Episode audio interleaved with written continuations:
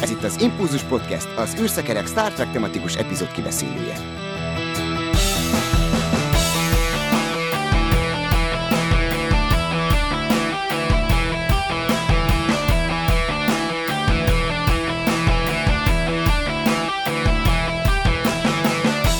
Köszöntöm a kedves hallgatókat és a kedves nézőket is. Ez a 176. adásunk, mai vendégünk pedig Erzsó. Hát köszöntelek ismét a fedélzeten, szia!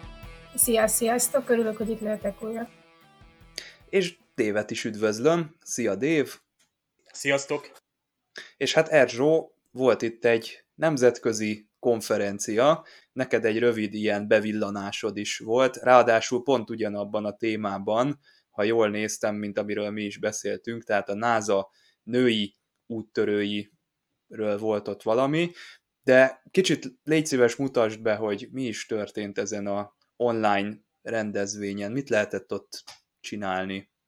Tavaly kezdődött, tehát a, az első hullám előtti időszakban volt egy ilyen pályázat, ugye lehetett, ugye ez, ez a hirdette meg, hogy, minden, hogy lehetett egy projektet beküldeni egy pedagógusoknak, hogy mi az, amit vele a gyerekekkel foglalkozok, tehát ami űrkutatással kapcsolatos, és ugye, hát, ugye nekem ott volt a, akkor is, ugye az akkor iskolában is az osztályon, meg ugye a szakkör, meg ugye a mostani is csinálom, és ugye akkoriban volt az, hogy kik azok, akik inspirálnak minket, ugye főleg ez volt az, az elsődleges, tehát ez állandóan előkerült, tehát ez a, tehát ezek a nevek, tehát a, akkoriban még ugye ez a Tereskova főleg, meg Elon Musk neve, ami állandóan ilyen vetésforgó volt.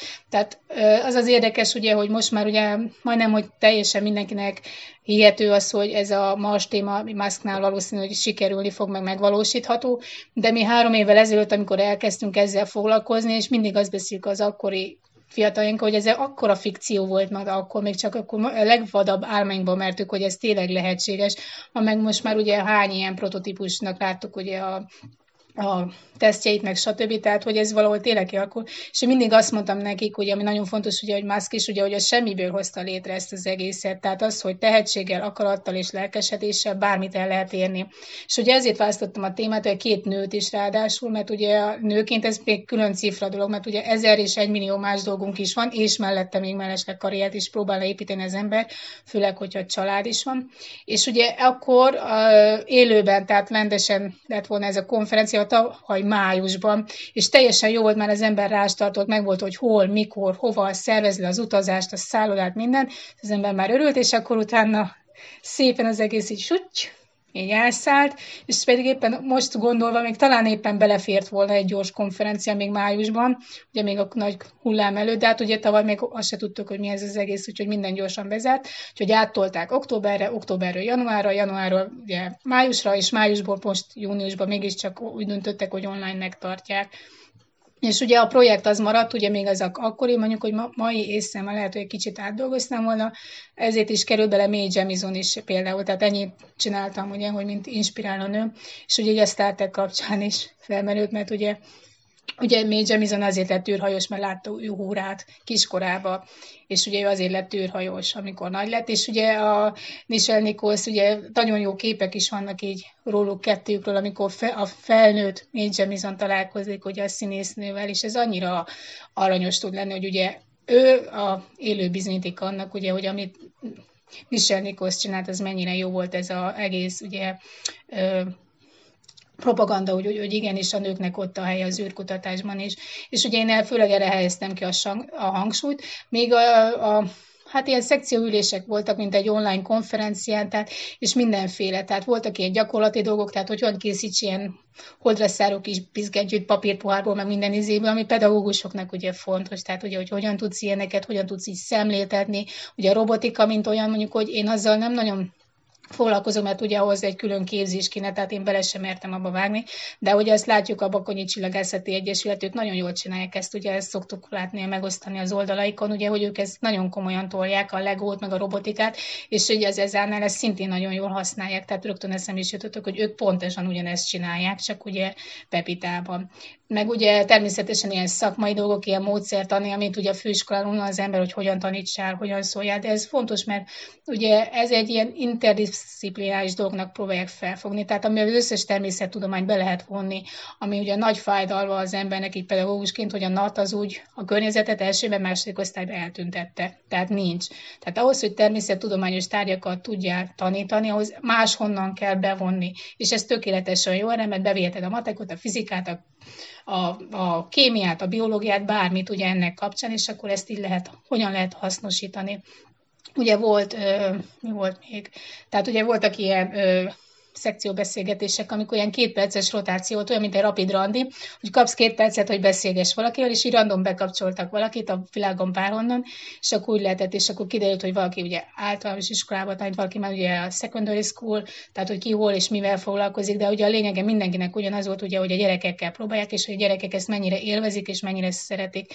És szerintem ezért lenne fontos ezt meglovagolnunk, meg én ezt mindig is ezért tartottam, mert a legkisebb gyerek is nyitott erre és hogyha ezeket a magukat elveti az ember, az, az, arra mindig emlékezni fogunk. Hát tudjuk jó, hogy az ilyen kicsi gyerekkori kedvenceink, az, azok megmaradnak, tehát azokat nem felejtjük el. És ha olyan élményt adunk nekik, akkor ez felnőtt korban is megmarad, és sose tudhatjuk, hogy mi nő ki belőle. És ugye ez ezért volt jó, és ezért lett volna jó szerintem élőbe is, mert akkor ugye persze még jobban tud az ember így eszmét cserélni, de hát majd talán így legközelebb. Meg hát azért ott a kapcsolatépítés is hatékonyabb, igen, igen. face-to-face. Igen, igen, egész. Tehát mert így érdekes volt, tehát amikor én Görögország, hogy honnan jöjjök, és akkor Nógrád sáp, és ez a aha. Tehát akkor ez a próbáld meg kimondani, ezt inkább hagyjuk. És akkor, de, de tényleg ez nagyon jó.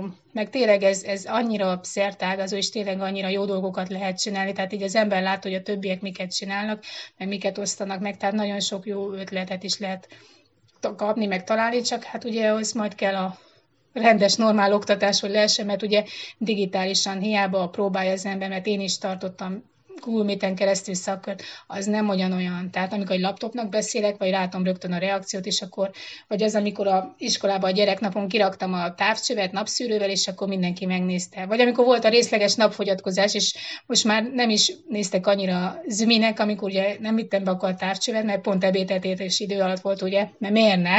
És, ez, és akkor csak magát a szűrőt vittem be, és akkor szűrő ment kézről kézre, és mindenki meg tudta nézni az egész iskola.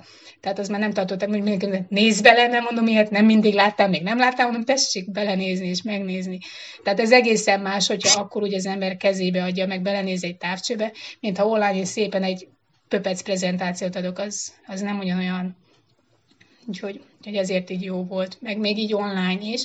Hát aztán remélni az ember, hogy hát ha lesz ilyen tényleg egyszer majd talán kiforogja az élet, hogy eljutunk megint oda, hogy lehetségesek lesznek az ilyenek. Abban van mozgástered, hogy akár Star Trek-et is belecsempész a gyerekeknek a mindennapjaiba, illetve ö, ajánlanád de mondjuk most egy ilyen TNG-t, amit mi is nézünk, ö, azt mondanád-e, hogy hát először azért megnézze meg egy felnőtt, hogy ö, utána lehet-e neki mutatni egy az egybe, vagy cson nélkül lehetne ezeket nézetni? Hát nem, nem tudom, mert szerintem én nem is a TNG-t, hanem én a, én a TOST-ezt lehet. Tehát, uh-huh. sőt, a, én, én nem tudom, ti láttátok, én csináltam velük olyan képet, amikor a vulkáni köszönést próbálták fejteni, és mondjuk, hogy azt mutattam az osztály, hogy és akkor tök cukik, ugye ezt, a, amikor az ujjaikat így megvált, tudják, hogy ez mire jó, sőt, a harmadikosoknak a kőpapíroló gyix is meg, tehát azért bele van, meg azóta tudja az ember, hogy, hogy érdemes bevinni, tehát tudnak róla. De hát és még tovább, mert sőt, ö, főleg, hogyha az ember ezzel a NASA Women témával foglalkozik, ugye a Woman in Motion, ugye azt kétszer is végignéztem, ez zseniális egyszerűen. Tehát azt szerintem az tényleg, akár hogyha az embernek lenne úgy ideje, tehát hogy a szakkörön mindig ilyen van, nem is Most ezt... már csak én nem láttam azt a Nagyon filmet. jó, tehát ezt szerintem vétek kihagyni, tehát nagyon jó nagyon, tényleg nagyon, nagyon inspiráló szerintem. Tehát az, hogy érdemes így akár több részletbe is megnézni, meg bemutatni és beszélni róla, mert, mert tényleg annyira benne van az, hogy ez a milyen, mit tehetsz, meg mi lehet belőled, ami jó. Tehát én biztosan minném, mert ö, szerint, hát nem véletlenül nézette meg Martin Luther King is a gyerekeivel, tehát az bőven elég. Tehát, hogyha ő megmerte nézetni a gyerekeivel, akkor biztos, hogy én is. És hogyha én Igen. azt mondom a szülőknek, hogy szerintem ezt megnézhetik a gyerekek, mert én úgy gondolom, hogy ez nem fog, főleg már jövőre ugye másodikosok lesznek, akkor nem hiszem, hogy tiltakozni fognak ellenük, utána meg hátbeszéli velük az ember, utána meg végképp nem. Tehát ők csak kisméretű emberek a gyerekek, tehát meg lehet velük beszélni bármit. De szerintem a TOSZ az teljesen emészthető lenne nekik. Most eszembe is jutott, hogy például a negyedik mozifilm, az a Bálnás, az, az bárki minden korosztálynak szerintem lehet ajánlani, és akkor egy kicsit erőszakos átkötést alkalmazok, mert van itt most egy olyan hír, miszerint ugye az első négy mozifilm az egy új kiadásban érkezik meg majd szeptemberben, méghozzá 4K felbontásban, és elvileg az lesz ebben az egészben még a pláne, hogy rendezői változatokat fogunk látni, az első mozifilmből is, meg a Kán haragjából is, ami azért nagy szó, mert ilyen nagy felbontásban szerintem nincsen még a, a csillagösvény. Tehát ö, még így DVD-n megjelent nálunk Magyarországon is a, ez a rendezői változat magyar felirattal, ezt lehetett kapni, meg hát lehet, hogy még ilyen adok-veszek oldalakon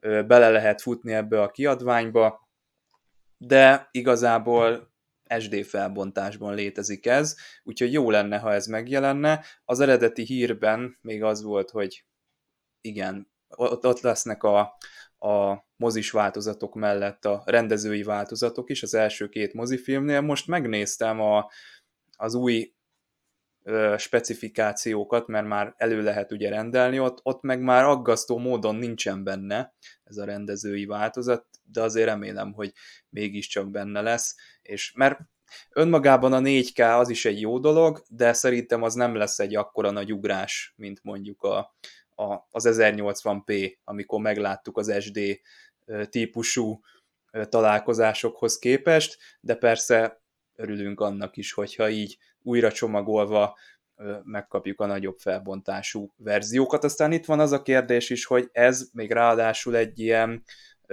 digitálisan felújított verzió, tehát már akkor csináltak ilyen belenyúlást. Nem tudom, hogy most is csinálnak-e, vagy, vagy úgy marad, mindegy. Dave, mit szólsz ehhez a kis kollekcióhoz?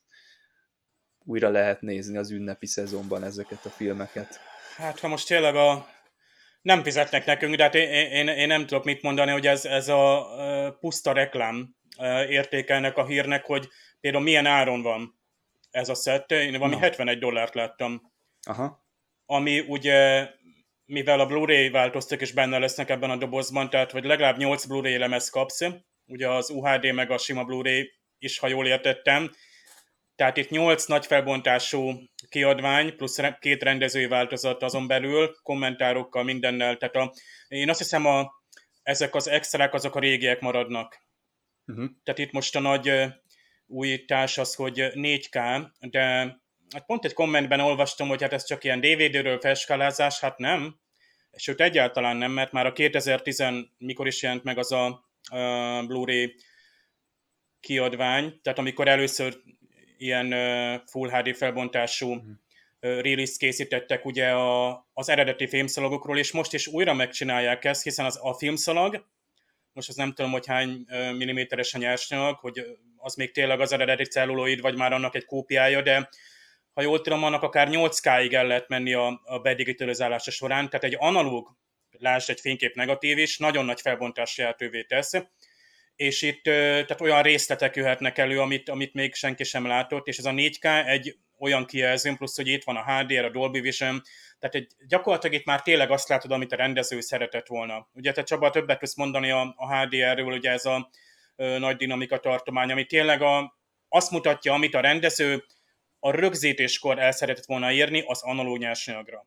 Tehát azt vissza tudja már adni, mert az összes többi, még a Blu-ray is gyakorlatilag a szín... Igazából szerintem ez lenne az értelme, mert az, hogy önmagában 4K, az is hát az... biztos jó, de, de ez a nagy dinamika Itt tartomány. már nincsenek recék, azok biztos meg pixelek, tehát itt, egyébként tényleg itt már nincsenek pixelek. A 4K de én nem már... tudok, az a baj, hogy én nem tudok különbséget tenni a, a Full HD és a 4K film között, főleg, hogyha ilyen régebbi szalagokról digitalizálják be, már nem, nem tehát nem lesz annyira szembeötlő a különbség. A HDR az, ami jó hatásokat hozhat még ebben a kérdésben.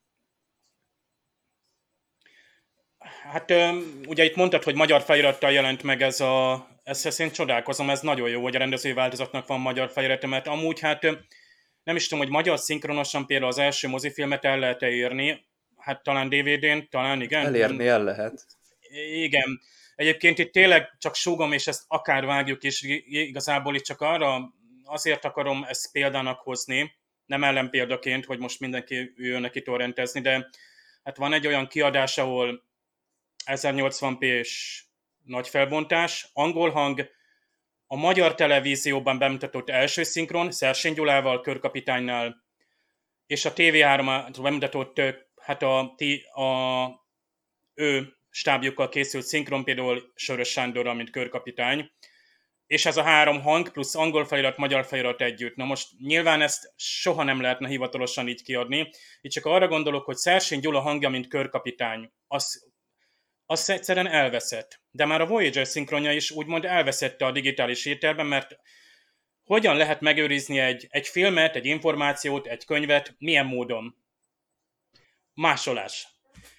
Tehát készítesz egy másolatot, esetleg jobb minőségben, vagy egy másik hordozóra. Másolás. Kódex másolás, könyvek másolása, újranyomtatás, reprint kiadás, DVD helyett most Blu-ray-en kiadják. Ennek lehet persze ott van, hogy anyagi haszonszerzés, újabb bőrt húzunk le, vagy pedig, hogy egy olyan kópiát őrzünk meg, amely még hosszabb távú technikai megőrzést tesz lehetővé, de ha a tudásnál te most átadod a, az elsősöknek, Erzsó, hogy egytől húszig hogy kell összeadni, kivonni, Na most, ha ezt a tudást egyszerűen nem adnátok tovább, akkor nem számolnánk. Lásd a kézzelírást. Csaba, te még kézzel le tudod írni a magyar ABC nagybetűit? És Igen. úgy, ahogy... Jó, akkor nem kérdeztem semmit. De egyébként ez jó kérdés, ez mondod, hogy úgy, ahogy tanultad, mert egyébként amikor a nyolcadikosok bejöttek néha ügyelni, és nézték ugye az írás tanítást, és akkor ez a én nem így írom ezt a betűt már, mert ugye amikor gyorsan írsz, nem úgy írod, mint az alapírás, tehát Persze. az alapírás az egészen más már, tehát ez a Hát ezeket a gyöngybetűkre gondolsz, amiket Igen, amit fel a felnőttek már nem használnak, így van. Az A betűnek a, a végét. Hát nézd, az írásképeret nézd meg, hogy milyen egy általános iskolai füzetethez képest, ha megőrizted. Igen, Tehát, hát, ö... már nem olyan. Hát nem, de nem is kell, hogy olyan legyen szerintem, mert harmadikban elkezd egyénesedni mindenkinek az írása, és az nem feltétlenül rossz, csak olvasható legyen. De van ilyen honlap egyébként, ami a gyöngybetűk is a neve, tehát ez is egytől négyig így be lehet állítani. Én ugye a digitális oktatás alatt azt használtam, mert ugye először próbáltam én valamit kitalálni, de az volt a legegyszerűbb ilyen megosztott képernyő, mert te ugye begépelted rendesen a gépelt szöveget, az meg gyönyörűen kihozta az alapírást, és akkor úgy le tudták írni. Nem is tükörírás, hanem tényleg. Tehát ha valakit érdekel, van ilyen honlap, tehát hogyha szeretne gyakorolni gyakorolni, újra ilyeneket írni, akkor azt lehet fel is, felébreszteni a tudást. Na hát valamikor kódexmásolók voltak, most film digitalizáló szakemberek vannak, úgyhogy szeptemberben jön ez a kiadvány, nem árulok el szerintem. És nem a Blu-ray-ek illegális átmásolására biztatunk senkit, Igen. hanem egyébként tényleg az árát, ha megnézitek, az uh, szuper jó. Ezt akartam mondani pont, hogy hát... én, én nálam ez valahogy berendelődött időközben már.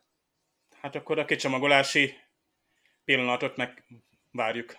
Jó, hát azt, azt megteszem. Élő hogyha... adásban. Hát még egy bombasztikus hír van, méghozzá az, hogy egészen biztosra mondják itt a források, hogy már egy új Star Trek projekt, egy mozifilmes projekt van készülőben. Ugye ezt sokszor hallottuk már, én személy szerint már sportot űztem belőle, hogy ezt többször leírtam, hogy hogy jutottunk el idáig, ugye 2016 óta milyen periódusok voltak, hányféle forgatókönyvet rendeltek már, hányféle rendező volt hozzárendelve ezekhez a mozifilmes koncepciókhoz, és akkor itt mindenkit óvatos lelkesedésre szoktam inteni, hogy ezeknek az előzményeknek a tudatában azért ne álljunk addig fél lábon, vagy ne tartsátok addig vissza a levegőt, míg új Star Trek mozifilm lesz a nagyvásznakon. Most eltekintek ettől, aki kíváncsi arra, hogy mi történt eddig, írtam most erről egy cikket, illetve az Impulzus 161. adásában azt hiszem 20 percen keresztül ezt szóban is belesújkoltam a hallgatókba. Nézzük a mostani részleteket, ugye itt van Matt Shackman, ő lesz nekünk elvileg a rendezőnk. Na most őt így legutolsó projekt kapcsán a WandaVision címnél lehetett, meg azóta azt is írja a deadline, hogy az, az egy olyan jó gurítás volt tőle, hogy azóta mindenki őt keresi a szakmában, és annyira elfoglalt, hogy neki kellett kiválasztania, hogy ő a sok minden közül, amivel felkeresik, bizony a Star Trek-et fogja majd választani, és itt van két írónő, Geneva Robertson Dvoret és Lindsay Beer. Robertson Dvoretet a magyar nézők is ismerhetik, elvileg a Tomb Raider 2018-as filmnek ő volt az egyik társszerzője, és ezen kívül Marvel kapitány kapcsán is felmerülhetett az ő neve. De ugye Matt Shackman, Dave, te jobban benne vagy itt a Marveles ügyekben, az egész WandaVision első évadot ő rendezte? Szokatlan dolog, hogy egy egész sorozatot egyetlen emberre bíznak rá, de hát ha ez ennyire nagy ágyú, akkor lehet, hogy itt ez bizakodásra ad okot. Így van, ugye ezek az MCU-s sorozatok, amik 2021-ben indultak, és ugye hát a nagy lezáró nagy filmek ugye a, a végjáték után játszódnak. Ugye ezek ilyen mozifilmszerű sorozatok, tehát ez a kilenc epizód is ilyen összefüggő, ilyen elmesélt történet. Egyébként zseniális, csak televíziós műfaj szempontból. Tehát egy 4-3, televíz, 4-3 fekete-fehér képarányban kezdődik, és akkor így gyakorlatilag ilyen 60 évnyi, szinte azzal a technológiával készített tehát ahol kellett stúdióközönség előtt, élőközönség, tapsolt, stb. Tehát alkalmazták ezeket a műfajelemeket, ugye itt egy ilyen kvázi, hát ilyen nem szappanopera, inkább ilyen szitkomba ágyazott science fiction volt, és ezt merem is mondani. Nagyon jó sztorival, jó kis Marveles utalásokkal, és hát úgy metaszinten is jól, jól kidolgozva. Tehát egy élveztes volt, én kétszer néztem végig ezt a kilenc részt, és ott úgy van, hogy ezek az MCU sorozatok, ezek a nagy Marvel történet folyamba, ami ugye annak idén a vasemberrel kezdődött, hogy először megcsinálta a saját páncélját, és eljutottunk Amerika kapitányon, Toron, stb. keresztül, és a meccsek meg azért rendezhette, mert ez volt a koncepció, hogy ott ezeket az új típusú MCU-s minisoroztokat mindig egy ember rendezi, tehát nincs showrunner, rengeteg író van, vagy legalább ilyen, ilyen staff writerök vannak, és a, egy rendező. Ettől függetlenül azért sokféle epizód volt, vagy sokféle epizódok voltak, de el lehet mondani, ez egy ilyen mozifilmszerű volt. Aztán volt még utána a Falcon, és a, tehát a Sólyom és a Télkatonája, azt már nem ő rendezte meg, most megy a Loki, vagy most fejeződött be, ami szintén egy elég jó eredeti és jó karakter kibontós kis sorozat volt. No de hát mi, mindig jó, ha ilyen új emberek kerülnek a Star Trek közelébe, de akik valamilyen szakmai szempontból már alkottak. Itt a két, két hölgy, itt mm, az említett General Robertson Dworet, ugye őnál az a Marvel kapitány is Tomb Raider, nekem mindkettő egy, egy kedvencem, mert mindkettő egy új típusú olyan női hősábrázolást hozott. Tehát ezek, úgymond ezek a kigyúrt vagy macsó férfi karakternek, de nőként bekasztingolt szuperhősök közül egy sokkal mm, természetesebb, meg közvetlenebb női karaktereket hoztak a Marvel kapitány is, meg a új Tomb Raider, ugye az Alicia Vikander féle ö, tehát megjelenéseben is teljesen más. Talán itt, itt most végre jön a Star Trekben is ez, hogy például egy női kapitány, bár ott pont az előző projekt kapcsán ott mondtuk is, hogy az első ö, női rendező lesz majd amikor ugye Kaninda Vázquez projekt, projektje előkerült, bár azt ő nem is tudom, hogy ő most rendezőként, vagy írónőként Szerintem lett, ő az író lett volna. Meghér... Még ja, S.J. Clarkson volt annak idején. Igen, igen, igen. Hát most tényleg valaki olvassa el a cikkedet az űrszekerek.blog.hu, mert akit érdekel a téma, mert itt több fejezetre osztható. Tehát én szerintem már lassan a csillók háborúja sem készült olyan sokáig így szakaszokra bontva. Igen, nem tudom, a... volt-e, volt-e ilyen nagy időszak a két mozifilm között? Jó, a Nemezis és a, és a 2009-es Star Trek film között talán eltelt ennyi idő. Már Még ott, sem. sem? Már Mert ott 2000, sem? 2006-ban már például J.J. Abrams fix volt meg, hogy új, gyakorlatilag a mhm. történet hmm. alapjai. Ott már castingok jöttek, tehát 2007-ben már biztos, hogy casting hírek voltak. Jó, uh-huh. hát öt év az is, most 2016 meg 5 végül is nem felejtettük el. Én például pont ö, pont most néztem meg a, a Into Darkness meg a Beyondot, és uh, kicsit újra gondoltam a véleményemet, hogy, uh, hogy uh, most a három film közül nekem az Into Darkness a legjobb, és a Beyondon úgymond majd eludtam a felénél, de lehet, hogy más állapotban kell nézni, hát jó, már jó párszor láttam, meg moziban is. Na hát, amit még el kell mondani itt az az, hogy ez is egy Kelvin film lehet akár, uh-huh. mert minthogyha úgy írták volna Chris meg. Pine és a többiek. Igen, az írónő páros, hogy uh, itt Kelvin univerzumra, de ez lehet, hogy nem biztos, tehát még azért, meg ez az egész hír ugye uh, önmagában is bizalomgerjesztő, de láttunk már ilyet az elmúlt években, úgyhogy én azt mondom, hogy óvatos lelkesedéssel, de várjuk a nagyvásznas visszatérését a, Ez akár az Enterprise-nak. Hát azt hiszem, igen. Mert már, most már oda jutunk, hogy hát egyrészt van, hogy a Paramount Plus is úgy hirdette meg magát, hogy ő is nem tudom, hogy 30 nap, 45 nap, és tényleg elnézést, mert el, utána kellett volna olvasnom, hogy most bemutató után ő is hozza a, a streaming szolgáltatására, ami majdan valamikor egyszer Európában is megjelenik. De már készült, már volt Paramount Plus saját gyártású nagyvásznas mozifilm, de mind a kettőt azt hiszem leadta. Uh-huh. Az egyiket azt hiszem nemrég nézted meg, Csaba, amiben hát Chris Pratt, Chris Pratt igen. tanárbácsi ment a jövőbe, vagy vitték el a jövőbe, hogy megmentse a Földet. Igen, valami ilyesmi az volt. már elvileg hát... egy ilyen felejthető volt a film. Én azt, azt mondom, érezted hogy... egyébként azon a filmen, hogy az mintha nem olyan mozis film lenne? Tehát meg lehet ezt már mondani? Vagy azt mondtad, ez egy Paramount film, és akkor éppen most a tévéden nézed? Én nem de, éreztem de a határokat. Valami... El, tudtam volna ezt képzelni simán moziba is. Tehát jó, jó volt benne a CGI szerintem, az idegen lények, az éljenek. Ezzel a részével nem volt gond.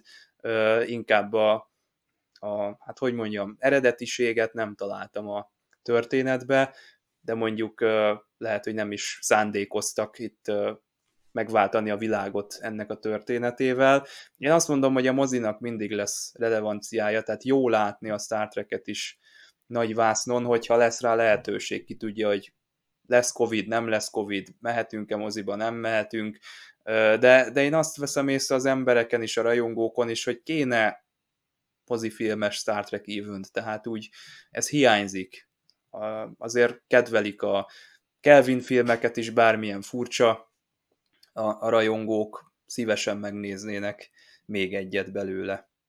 Figyelem! A műsorban spoilerek bukkanhatnak fel.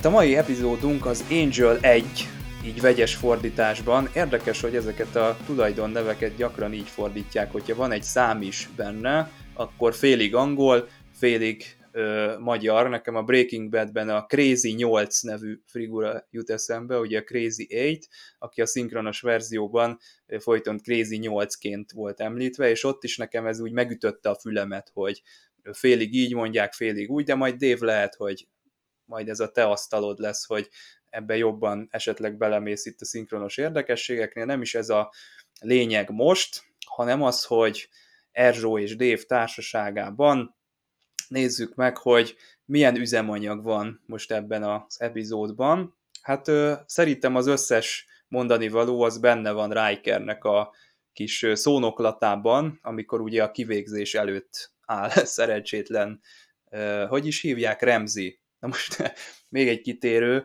ugye ez a Remzi, ez annyira ilyen tipik 80-as évek, meg amikor a rajzfilmekben látjuk ezeket a hosszúhajú hősöket, ez minthogyha csak erről a csávóról mintázták volna, és mindig, amikor a... a NDK TNG... focisták. Igen, igen, ez a, ez a Bundesliga Ennek van egy külön haj. neve, nem tudom, Bundesliga haj, de egyébként van Németországban igen. egy külön neve, úgy nevezik, hogy Fokuhila, méghozzá Forne Kurz, Hinten Lang, tehát ez a bizonyos Bundesliga frizura, és kinek volt ilyen híres sorozathősnek, és kedvelt sorozathősnek? Hát a MacGyvernek is. MacGyvernek, így van. És aztán nem csodálkoztunk, amikor Onilként megjelent, akkor tehát ilyen szögletesebb borotvált, ilyen Kurt Russell-szerű feje volt. Igen, igen. De hát, ö... meg ez a sziszikes frizura, tehát. Catch, meg Samantha Fox, és ne is folytassuk. De azt mondták, hogy ők, hú, ez, hogy ők nagyon jó nők voltak, de akkoriban se tévé nem volt, hogy láttuk volna például Samantha Foxot élőben. És közben azt mondták, hogy ő bombanő. Tehát most ilyen a 80-as éveket. Hát igen, de egyébként... Magyar, legalábbis Magyarországon. Most, eh, hogyha hiányzik, vannak az oroszoknál kint szokott lenni ilyen diszkotek nevű, vagy valami micsoda, ahol ezeket a retrosztárokat szokták hívni, és megdöbbentő, hogy például az említett Sziszikes vagy Samantha Fox milyen jól néz ki még ma is. Hmm. Tehát ezeket érdemes, a tippet. érdemes rákeresni. Van weboldal is. Igen, és ugye már, hogyha ez a Fridulat, ugye mivel Modern Talkingnak, ugye Dieter Bohlen frizurája dettó, tehát a útörő táborok, Csaba, te még nem emlékezhetsz rá, de útörő táborokban ugye állandóan ugye az ember ezt én hallgatta. Voltam. Igen, én is, tehát azért mondom. Na hát ez nagyon retro ez a pali, tehát, Igen. és egyébként a TNG-ben, az új nemzedékben, amikor föl fognak bukkanni ilyen kicsit ilyen félig meddig lázadó, ilyen társadalmon kívülálló ö, alakok, akkor egyből ez a ekte 80-as évek fog beömleni, majd lesz egy olyan epizód, amikor azt hiszem a Marina Sörtisnek a férje, aki, aki már elhunyt, ő is szerepel benne, és ők, ők is Jó, ilyen... Ott voltak ilyen nagy rockerek voltak. Igen, ők is hát, ilyen glam, glam rock arcok jöttek, igen. és ez, ez is úgy arra emlékeztet, tehát ő úgy kilép a kortalanságból, meg a TNG-nek az időtlenségéből, úgy hirtelen egy korlenyomatot ad ez az arc, hogy basszus, hát ez a 80-as évekből jön ez a srác, ez, ez egyszerűen eltéveszthetetlen ez a haj annyira, annyira jó. Egyébként maga a, a karakter... frizurája úgy szintén, tehát itt a Patricia McPherson, tehát jó, Igen. most Night Rider Na, szárja, tehát most... Igen. Bonnie Miről beszélünk? Elékeztünk az epizód csúcspontjához most. Ő ugye... Csodával átbeszéljük ezt alaposan.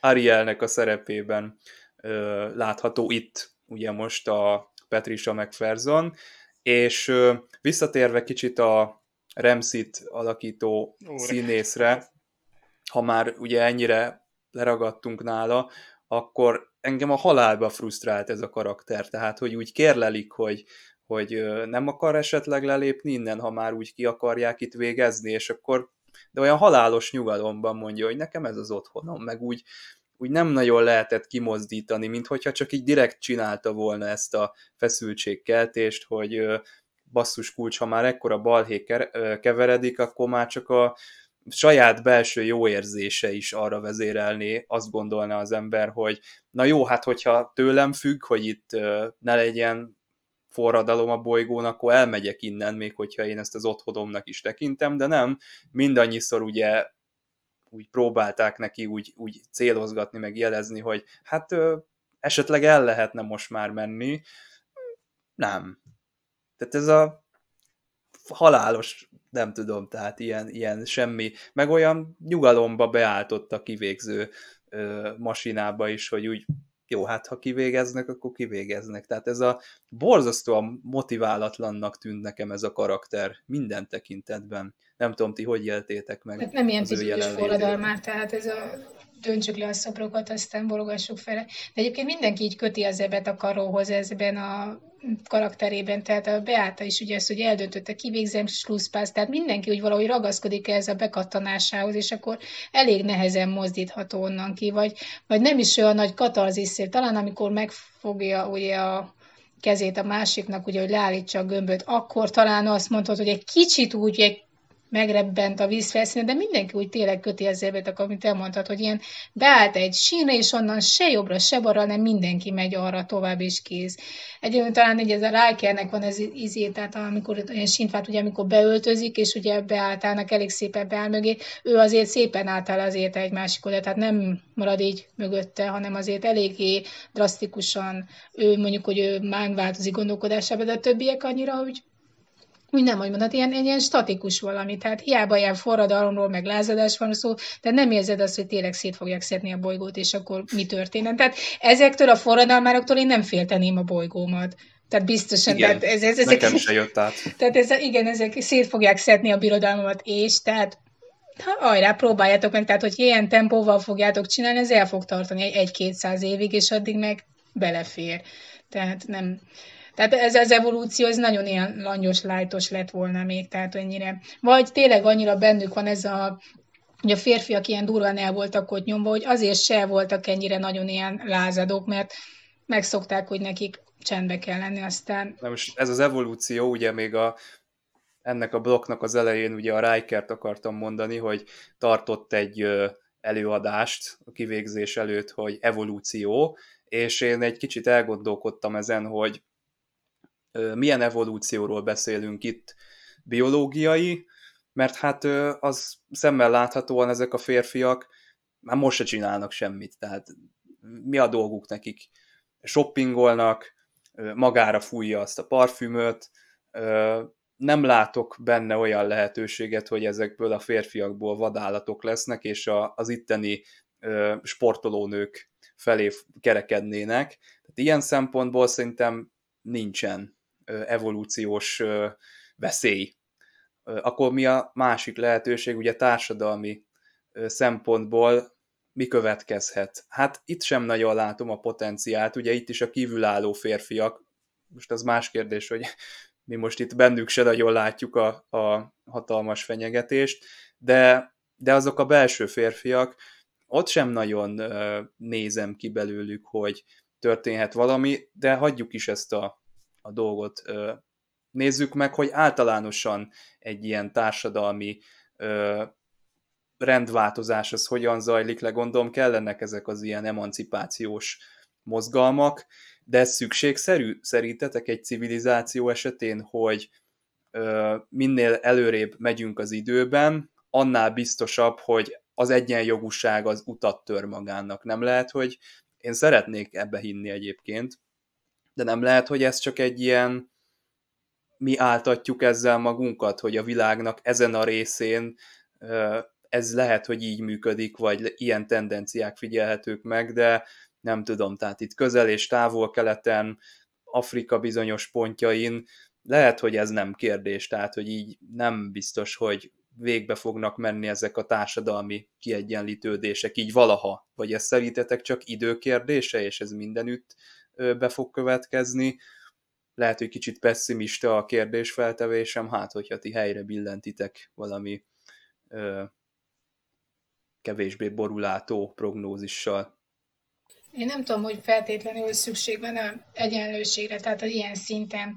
Tehát az, hogy mennyire okos dolog-e, hogy mindenkinek egyenlően legyenek jogai, mert tudjuk jól, ugye, hogy mindenki ugye a talentum alapján nem feltétlenül ugyanolyan mértékben részesül. Tehát valakinek egy kicsit több jut, másnak egy kicsit szerényebb. És hogyha mindenkinek egyforma joga van, és egyformán dönthet, akkor ez elég veszélyes is lehet. Tehát akinek kevesebb rálátása van dolgokra, és az is ugyanolyan szinten dönthetne, mint az, akinek sokkal több ö, tudása van, akkor az nem biztos, hogy ö, sikeres lenne. Tehát Jó, ez akkor lehet, hogy egy kicsit félre tudná vinni a dolgokat. Lehet hogy, lehet, hogy úgy kéne feltennem a kérdést, hogy az elnyomás és a, tehát az, hogy ne legyenek ö, olyan helyzetek, olyan szituációk, hogy egy társadalmi réteg az jogosan érezheti magát ö, kisebb rendűnek, nem az érdemei miatt, hanem bármi más, mert nő, mert férfi, mert más a bőrszíne, az szükségszerűen kiegyenlítődik? Vajon? Egy bizonyos idő után? Érezheti, Csaba, szerintem ez itt a kulcs szó, hogy ezek például pont itt a férfiak elnyomva érezték magukat, tehát ők eleve egy, hát most Hát ezt hát nagyon csúnyán fogalmazok, hogy szerintem egy szűkebb szeletét élik át ennek a világnak. Tehát ők nem, még nem is akarnak annyira részt venni ebben a társadalomban. Tehát ők jól el vannak így magyarán szólva, és szerintem sincs csak hatása, hogy néhány szevics vagy ilyen barbár emberke ide jön, ha csak nem kezdenek el hát a férfiak ugye hát terjeszteni a nézeteiket, vagy éppen hát magukat, és olyan értelemben kialakul egy erősebb, nagyobb potenciálra rendelkező társadalmi réteg, már mint a férfiak között is. Mert itt szerintem ezek a férfiak is más, tehát hogy is mondjam, genetikailag is más. Hát itt, itt arról volt szó, hogy kistermetőek, nem is tudom még milyen tulajdonságaik voltak, ami alapján ugye a nők azok erősek, ők a vadászok, tehát ők ö, dominálják a társadalmat egyébként, tehát annyira, tehát tipikusan ez a 80-as évek, ugye jön Picard kapitány, és nekem egyébként a, a TNG újranézésekben ez, ami a leginkább föltűnik, hogy Picard néha egyszerűen bunkó módon fogalmaz. Azt mondja, hogy a csapatunk lesugárzott, ez most nem szinkronos érdekesség, egy furcsa matriarkális társadalomban, ahol a nők ugyanolyan agresszív dominánsak, ahogy a férfiak voltak a Földön pár száz évvel ezelőtt. Szerintem ezek a nők nem olyan agresszívan dominánsak, mint nálunk voltak mondjuk a, a férfiak, egészen mondjuk tegnapig, vagy ma is, vagy száz évvel, vagy még, tehát csökkent az az agresszió, igen, csökkent, tehát sokkal kifinomultabb módon vezet egy bizonyos társadalmi réteg társadalmakat, vagy a nyugati civilizációt,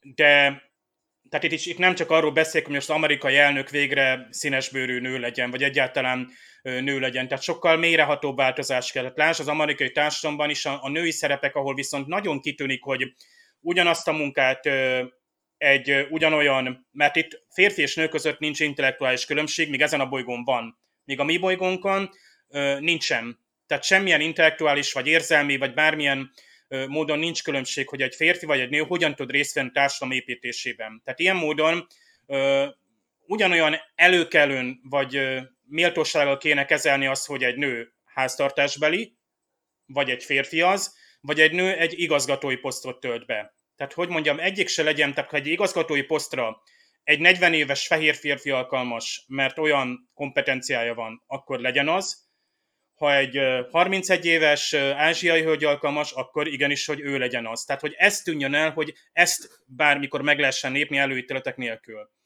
Amúgy meg, ha egy nő otthon szeretne lenni a gyermekeivel, legyen, ha mellette dolgozni szeretne, olyan fizetést kapjon meg, és olyan lehetőséget a munkáin, legyen ott egy óvoda, stb. stb., ami lehetővé teszi, hogy ahogy egy férfi is kibontakozhat, tehát nincs hozzá kötve a férfihoz, tehát gyakorlatilag miért tud domináns lenni mondjuk egy férfi, mert egy csomó szerep rá van írva, vagy rá tanítjuk, hogy katon legyen, hogy ő legyen az erősebb, hogy ő legyen az űrhajós, és a többi, és akkor kell egy Major Mason, kell egy Nishan Nichols, aki elmegy az egyetemekre, és azt mondja a nőknek, hogy gyertek már, mert ti is jogom van itt lenni, vagy hol van az én népem.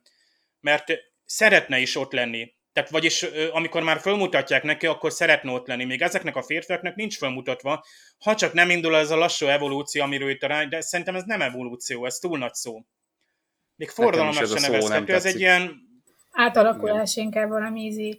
Tehát én, mit Így van. Mit... Ahogy a társadalomban is lezajlott, hogy az első női orvos, és akkor most meg már teljesen természetes, hogy Igen. az első tehát így, tehát ez, ez, ez az ütemmel. Igen, de jó a szó, tehát mi szoktuk azért az evolúciót használni. Átvitt értelemben, tehát egy genetikai és... változás, de lesz genetikai változás, ha az a, a remszének a, hát nem tudom, az ő génkészete egy, egy erősebb, dominánsabb, tehát ő az alfa hímet örökíti tovább. Na most, ha ő elszaporodik, akkor és szerintem a hölgyek is örülni fognak ezen a bolygón, mert egy, hogy egy hozzájuk méltótárs, mert ezek a fiatalok szerintem nem méltótársai ezeknek a, az erős nőknek. Hát itt megnézted a Beáta hölgyet, az Erreal Ulgyőjét, a Riker volt az első férfi úgy szólván, aki úgymond ö, belépett oda, és Riker indíthatott volna el, ugye, mert ő neki megvolt úgymond a tudjuk, a jelleme is megvan ahhoz, hát egy Remszéhez képest most, ahogy nézem, hogy a Remszé igazából nem gátlástalan, de igazából tényleg egy ilyen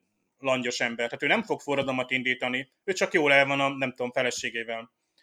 Tehát ő éli tovább a kistélű föld életét. Tehát egy forradalomhoz, hogy mondjam, valami nagyobb ívű emberke kellene. Mondjuk egy Riker, vagy egy Picard, de Picard éppen most nem tudom, ott hentereg a ágyában ettől az influenzától, tehát ez, mindig szeretem, amikor kiiktatják Pikár kapitányt, és akkor ugye a megoldás az alapvetően most is diplomáciai volt, és a Rikerről kiderül, hogy tök jó diplomata. Tehát ezekkel az ügyes kis szavalatokkal ő ugyanúgy, mint ez Pikár kapitánynak volt szinte megírva ez a, a szöveg. Tehát mintha visszamondta volna Patrick Stewart, hogy hát ezt Frakes majd elmondja, és őnek is jó lesz. Egyébként így pszichológizával lehetne ezt az evolúciót így nekik megcsinálni, tehát ugye, hogyha a nők egy kicsit, fe, tehát ugye itt nagyon férfiasak a nők, de a nők egy kicsit újra előveszik az ők nőiesebb oldalukat, ami nem ciki feltétlenül, tehát ez nagyon fontos ugye az, hogy egy nő képes mindenre, meg én is mindig ezt szoktam mondani, de tudomásuk kell menni, hogy azért vannak bizonyos korlátaink, tehát hogyha azt nézzük, én hiába szeretném felszántani a földet, mit tudom, x mennyiségűt, nem fogok bírni annyit, mint egy férfi, mert vannak fizikai korlátaim is. Tehát eh, ezt tudomásul kell venni, hogy hiába, ugye ez a 50-es években, akkor minden nő traktorozott meg minden, tudomásul kell venni, hogy egy 50 kilós nő nem képes ugyanarra, mint egy 120 kilós férfi. Tehát vannak ilyen, nem lehetek bányászni, mert stb. És elmehetek, de nem biztos, hogy 12 órát végig tudok bírni harcolni. Tehát itt is a nőknek, hogyha felfedeznék egy kicsit az ők nővélyesebbén, tehát ez az evolúció, ez a váltás úgy lehetne, hogy ők egy kicsit finomodnak, talán enyhülnek, tehát egy kicsit szelédülnek, a férfiak meg ezt a, még ha ilyen durva férfiak is lennének, mint a kedvesem, akkor is, tehát hogyha ők meg egy kicsit valahogy keményednének, tehát ez a kettő valahogy közelíteni egymáshoz, már akkor egy, elindulhatnának ilyen változások. Tehát az, hogy ö, tehát beáltalában lehet, hogy ez megvan, mert ugye, mint mondtátok, Riker mellett ő, ő nem volt annyira így menő és erős, amikor úgy igazán, amikor persze a végén már ö, ugye amikor jegyzetelt meg minden, és akkor eldöntött, hogy halálbüntetés, meg stb., akkor persze megint keménykedett, de Rákel mellett azért előjött belőle ez, a, ez a, az én egy gyengébb nő is vagyok dolog. Tehát azért van benne is egy ilyen, és hogyha ezek a hölgyek ezt vonalat erősítenék, tehát bennük ez alakulna ki, a férfiak meg erősek, akkor talán elindulhatna az a változás, amit mondatok, hogy egy kicsit ugye mind a kettő valahogy közelítene egymáshoz, tehát nem kellene ennek ilyen nagy horribilis dolgok, meg, meg talán, hogy mondtuk is, hogy itt nem is biztos, hogy az kell, hogy itt tényleg világégés legyen, hanem ilyen finoman, apránként, és akkor már úgy el lehetne rendezni a dolgokat, nem biztos, hogy ilyen drasztikusan kell, meg itt talán nem is szükséges, mert nincsenek úgymond akkora konfliktusok, hogy tényleg ilyen nagy harcokat kelljen vívni. Csak mindenkinek egy kicsit egyiknek lejjebb, másiknak feljebb adni, és akkor valahogy közelíteni egymáshoz. Dave említetted, hogy a Riker milyen jó diplomata, Picard helyett is megállja a helyét. Én azt mondom, hogy sőt, hát a Picard az nem venne föl egy ilyen nem tudom, tehát egy ilyen kivágott felsőt Azért szerintem. egész érdekes, mert Picard kapitányt is láthattuk Igen. Uh, itt az epizódban is a nézőközönség meggyőződhetett, hogy ugye a, a kopasságnak mindig van egy ilyen ellentételezése. De, de igen, Riker azért egy, egy bevállalós igen, ahogy mondta, ezt a szőrt meg bőrt is húzott már magára, ahhoz képest ez a csillogós ruház már igazán belefér. Tehát amikor így mondták, hogy miért veszi fel, hogy amikor mondta, hogy ő már húzott magára bőrből is, meg tollakat, és ahhoz képest ez már semmiség. Tehát ez... Riker szerintem minden ilyesmire vevő, tehát így benne van a szemében az a kíváncsiság, hogy mit lehet kihozni egy ilyen helyzetből. Nyilván a vonzalom az fel a szikra az, az így belobbant, amikor már meglátták egymást a, az úrnővel, volt egy-két ilyen heves szóváltás, de szerintem ott ez már lejátszódott mindkettőjüknek a fejében, hogy ez hova kell, hogy vezessen ez a dolog. Egyébként egy diplomatának ezt, ezt így be kell vállalnia a küldetésért, tehát most Riker az így kapóra jött a, az egész csapatnak, meg minden, hogy, hogy ezt így, mert azért gördülékenyebben ment a, a Beáta számára, hogy jó, akkor az a felderítő csapat az elmegy, és akkor keresik a, a, a glam rock csávókat, addig meg mi itt el leszünk. Tehát ez Picard szerintem, ahogy mondtam az előbb, tehát ő, ő az a fajta diplomata, hogy akkor üljünk le egy asztalhoz, és beszéljünk, de maximum ennyi.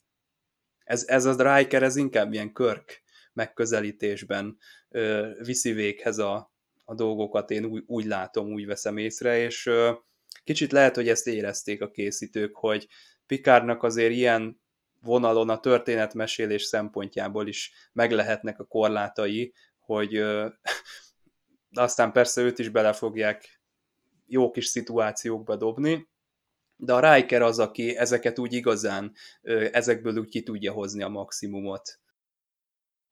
Ebben az az érdekes, mert én ezzel is akadtam fenn, ugye, hogy néhány részsel ezelőtt még ugye Troy miatt, hogy ki volt keserget meg minden, itt meg tök lazán egy szöszivel elmegy, és az az érdekes, hogy Troy se akad fent ezen, tehát ott sincs ez, hogy most ő elkezdjen hisztizni, vagy kikérni magának, hanem ez, ez valahogy annyira természetesen veszi mind a kettő, hogy ez megtörtént, mint hogyha néhány részsel ezelőtt ez nem lett volna akkor egy dilemma köztük, hogy most mi van ezzel az egésszel. Tehát ez, sőt, még a, tehát ez a, ez a összevihogás, ugye ez, ez teljesen izé, tehát akkor se az jött az, hogy minek mész oda, és akkor ne csináld, meg légy szíves, meg tényleg, ahogy mondod, üljetek le inkább egy asztal mellé, beszéljetek meg, ne pedig fene tudja, mi lesz belőle, hanem minden kezet, hát akkor persze természetesen ez belefér, mint hogyha ez olyan evidens lenne, és senkinek nem okozna különösebb törést ez az egész. Ahhoz ellenére, hogy néhány részsel ezelőtt meg ezen mennyit problémáztak, meg tipródtak meg minden. Most meg ugye ez úgy elszállt, mintha meg se történt volna.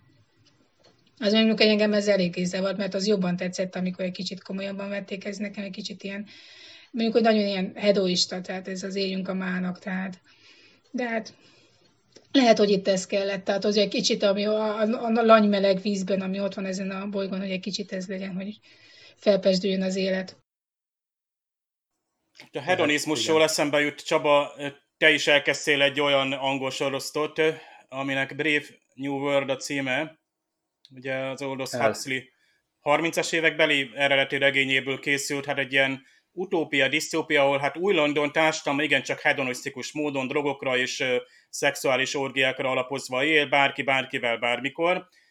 Ö, Sőt, viszont ezen az a, a szabály, föl... hogy, hogy minél inkább változatosan, tehát az a társadalmi rend, hogy...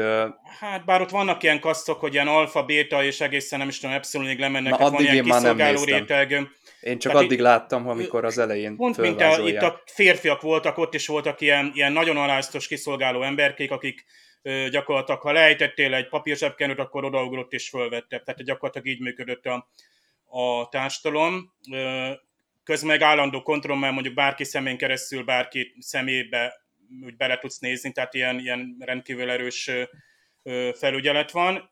Viszont ebben a világban élnek hát úgymond barbárok, vagy ilyen szevicsek, akik körülbelül ilyen természetesen 21. század szinten megmaradtak, és a Alden Ehrenreich, egykor Han Solo is onnan hát fölkerül ebbe a társadalomba, és ott kezdődnek a... No, ő, ő ott ő hoz egy ilyen...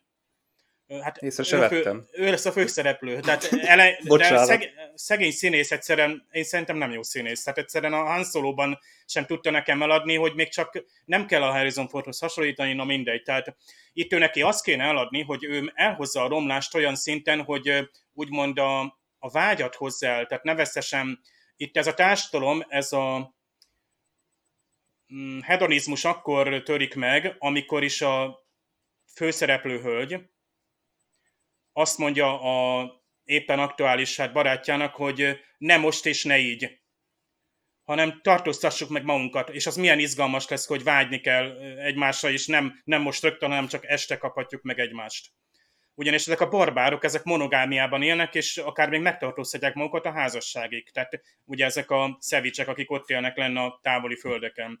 Szóval ilyen furcsa, eltorzult társadalomba hoz be egy ilyen természetességet ez a főhősünk.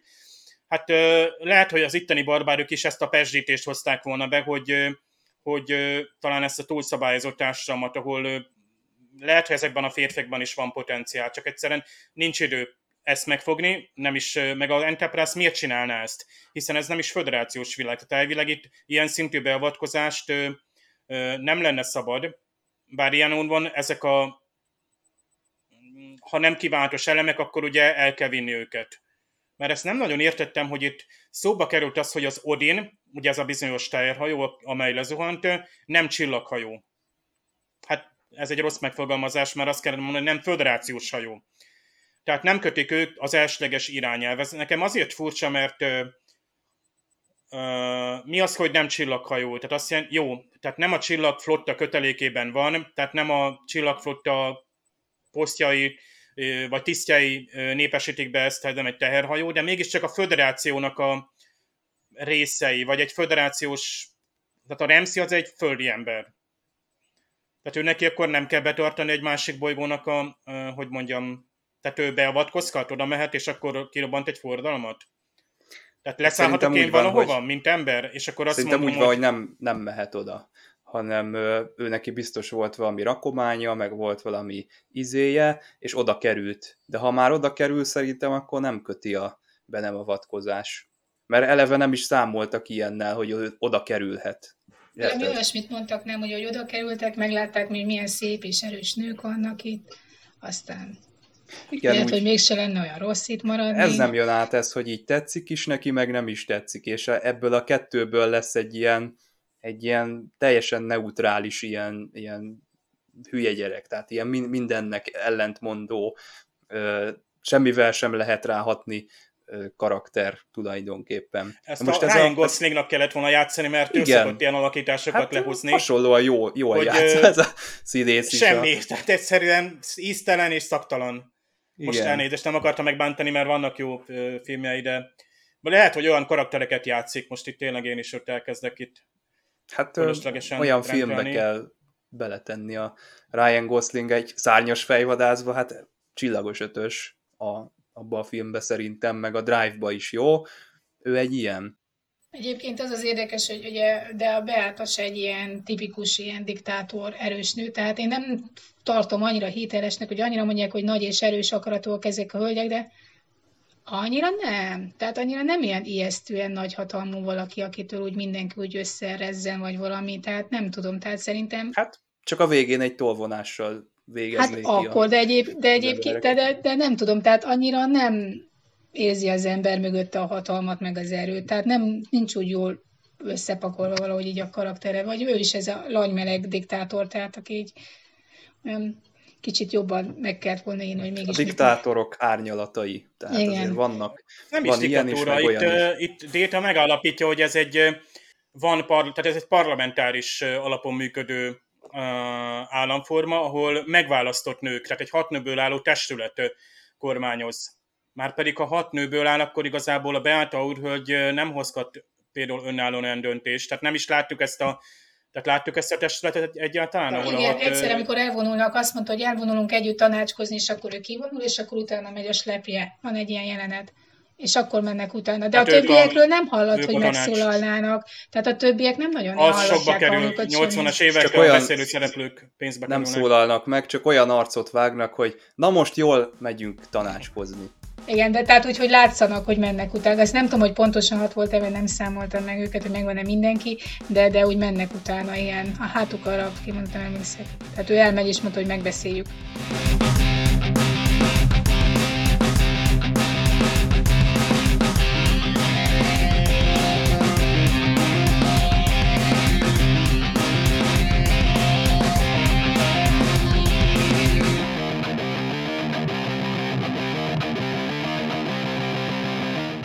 Picard kapitány az epizód elején még elég jól van, és a tőle szokásos make it szó fordulat is elhangzik, ami hát itt olyan fordításban kerül magyarításra, hogy álljon rá Mr. LaForge, mert ugye körpályára állunk a bolygó körül, ugye Orbit of Angel van, ugye az, Angel egy, hát erre én sem találtam magyaráztotán az, hogy a, a a bolygó neve, vagy a rendszernek a neve Angel, és akkor az első bolygóról van szó általában is szok, tehát egy, egy, egy naprendszer, vagy egy csillag körüli a bolygókat szokták így számozni.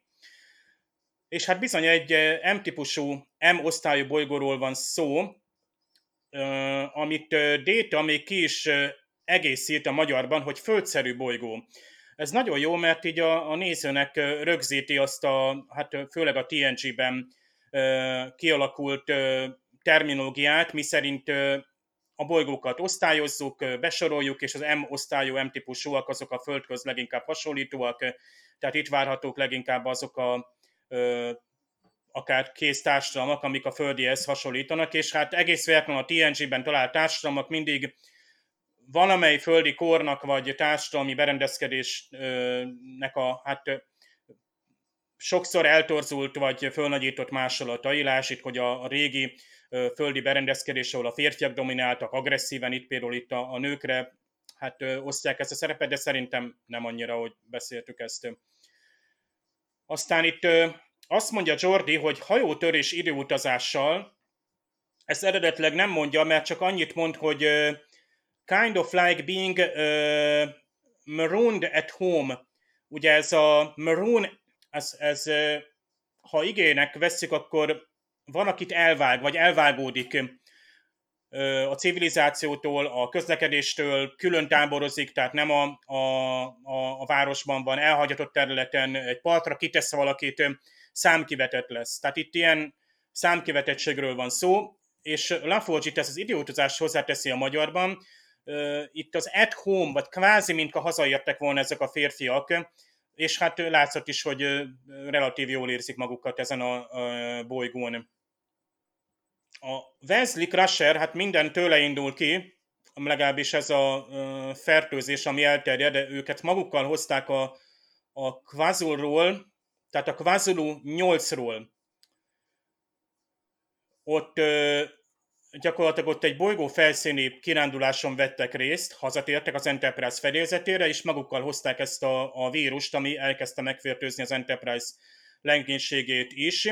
A Dr. Crusher azt mondja, hogy izolálta azt a, az angolban 12 tanulót, akik ugye a Kvazulu 8-asnak a, a kirándulásán jártak. A magyarban a Dr. Crusher kicsit fellengzős, mert azt mondja, hogy 20 gyereket különített el Valószínű azért, hogy a 12 szó az túl hosszú lett volna, miközben az eredeti színész csak annyit mond, hogy 12, tehát ezért ez a 20, ez pont olyan hosszú, mint a... Bár mondhatott volna 10 és az még közelebb lett volna, egyébként mindegy, mondtak egy számot, tehát nem sok gyerek fertőződött meg. Egyébként a, az a havas szimuláció, ahol um, síelnek vezlék, az a Danubian Alpok, vagy Danubiai Alpok hát bizony úgy tűnik, hogy Dr. Flox is valószínűleg akkor ö, sielhetett, mert ezek szerint havas tájaik és hegyeik vannak. Magyarban egyébként az első hangzik, ott csak annyit mondta, hogy síoktatáson vesz részt, és még viccelődnek is, hogy hagyjanak havat, aztán persze pont Pikár kapitány találják el nyilván, és ez ugye egy csillaghajón hát nem fordulhat elő. Egyébként nagyon érdekes ez a szaggal terjedő vírus, ez ugye, hogy Worf is valamilyen szagot érzett, nem is tudom, hogy pontosan mire, mihez hasonlítja. Egyébként, ha már Wolfról van szó, nagyon tetszett, amikor Wolf egy jó tanácsot ad Jordinak. Ez nem egy tisztnél fog majd előfordulni, hogy egy olyan tisztül a kapitányi székben, lásd itt Jordi, és ki is mondja ő is ezt a híres Pikádi mondatot, hogy még itt szó. Tehát a Worf ad egy jó tanácsot neki, hogy viselkedjen kapitányként, tehát az alsóbbrendű feladatokat az hagyja nyugodtan a, a ugye ott a gépházban az emberek elég kompetensek. Gyakran esnek hibába az alacsonyabb tisztek, hogy mindent maguk akarnak csinálni, amikor kapitányi posztra kerülnek. Aztán ez a magyar szinkronnak egy talán hibája, hogy az Ariel rászól, hát amikor már nagyon forró a helyzet, rászól a, a Beátára, tehát ugye Patricia McPherson szólítja meg ugye a, a Beáta úrnőt, viszont teljes, a magyarban teljesen eltűnik, hogy így, hát nem rárival, de azért ö, megszólítja, nincs hangja a magyarban. Pedig ugye a szája mozog, tehát vannak ilyen furcsa szinkronos hibák. Egyszer a Riker is átvált angolra, de ez inkább arról lehet szó, hogy valami eltódás volt talán ott a magyar szinkronban a rögzítés. Hát ugye tudjuk, hogy készülnek ezek a, ezt már sokszor elmondtuk, hogy ezek ügyes megoldások, rajongói megoldások, ezek a magyar hangfelvételek. A Starship szó, mint csillaghajó, jól van fordítva, de szerintem föderációs hajót kéne mondani, mert szerintem nem egyértelmű, hogy egy csillaghajó az miért kell, hogy a, az elsőleges irányelvnek engedelmeskedjen. A Dr. Crusher converted the holodeck into, into an isolation ward, egy elkülönítővé alakította a holofedélzetet, ezt majd több más Star Trek sorozatban is elő fog fordulni, hogy hát ugye a fedélzetek és a helyiségek ilyen multifunkcionálisak, és főleg a holofedélzet, ahol esetleg olyan szimulációval is rá tudnak segíteni, akkor azt át tudják alakítani a betegek fogadására. Ez majd még, ez a konvertás egyébként nagyon tetszett, hogy vajon a Crusher Doki miket művelhetett ott, hogy ezt az átalakítást elvégezze. És végül van ugye a Rikernek ez a furcsa öltözete, amikor azt mondja, hogy a Kambatrison hát bőröket kellett hordania, és ugye a first szó hangzik el, ugye fur, arról ugye inkább a szőr vagy szőrme jut eszünkbe, de bizony ilyen jelentése is van. Lenyúzott állatbőről van szó, tehát amit Riker viselt, nyugodtan magunk elé lehet képzelni, meg hát persze a tollas Rikert is, ez még külön emelte volna az epizód fényét, ha esetleg azt látjuk valamilyen formában.